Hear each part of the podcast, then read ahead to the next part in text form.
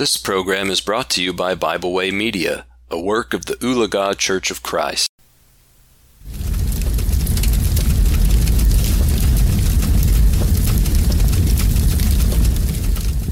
Thank you for joining me today for our devotional here at the fireside.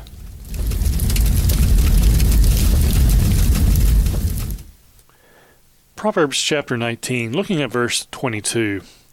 Here the Bible says, What is desired in a man is kindness, and a poor man is better than a liar.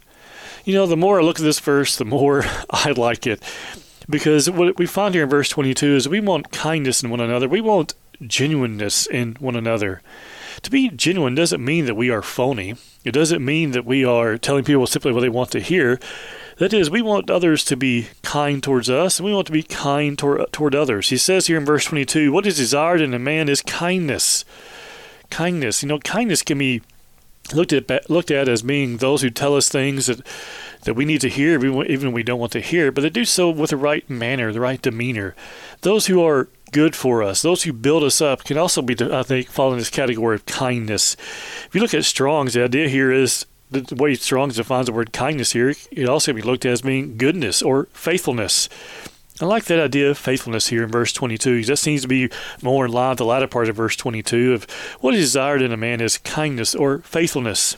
Someone who is always there, someone who is reliable, someone who, once again, will tell you what you need to hear.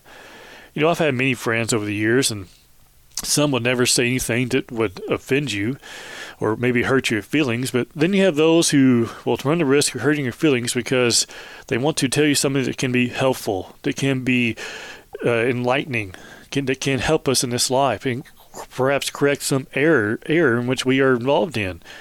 We want that person. We want that kind of kindness, that kind of faithfulness. And then look at the latter part here, verse 22. And a poor man is better than a liar. You know, the poor are often looked down upon as being useless almost because they're poor. Well, that is not true at all.